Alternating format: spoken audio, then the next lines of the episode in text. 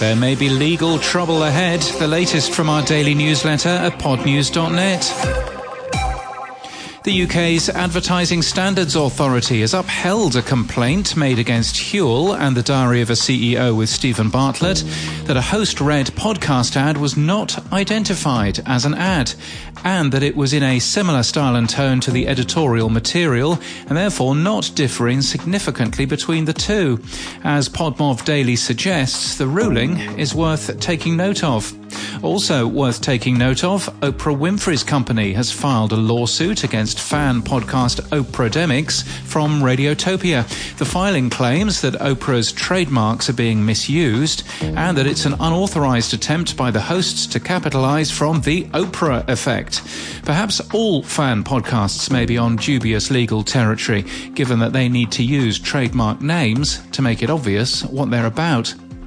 In the squeeze, Sky Pillsbury highlights a company selling a podcast training program for $4,000, which Pillsbury suggests is little more than an unpaid internship.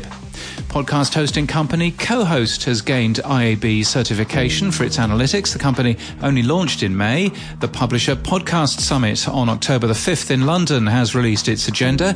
You can use Podnews 15 to save 15%. Advertising on ARN's iHeart Podcast Network Australia is twice as effective as the global benchmark, according to new figures from PodSites.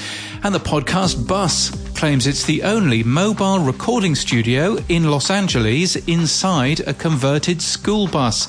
It's owned by Daniel LaBelle, who's managed to make the air conditioning completely silent. Now, we don't normally mention our tips and tricks in our podcast version, but you'll find them almost every day in our newsletter at podnews.net.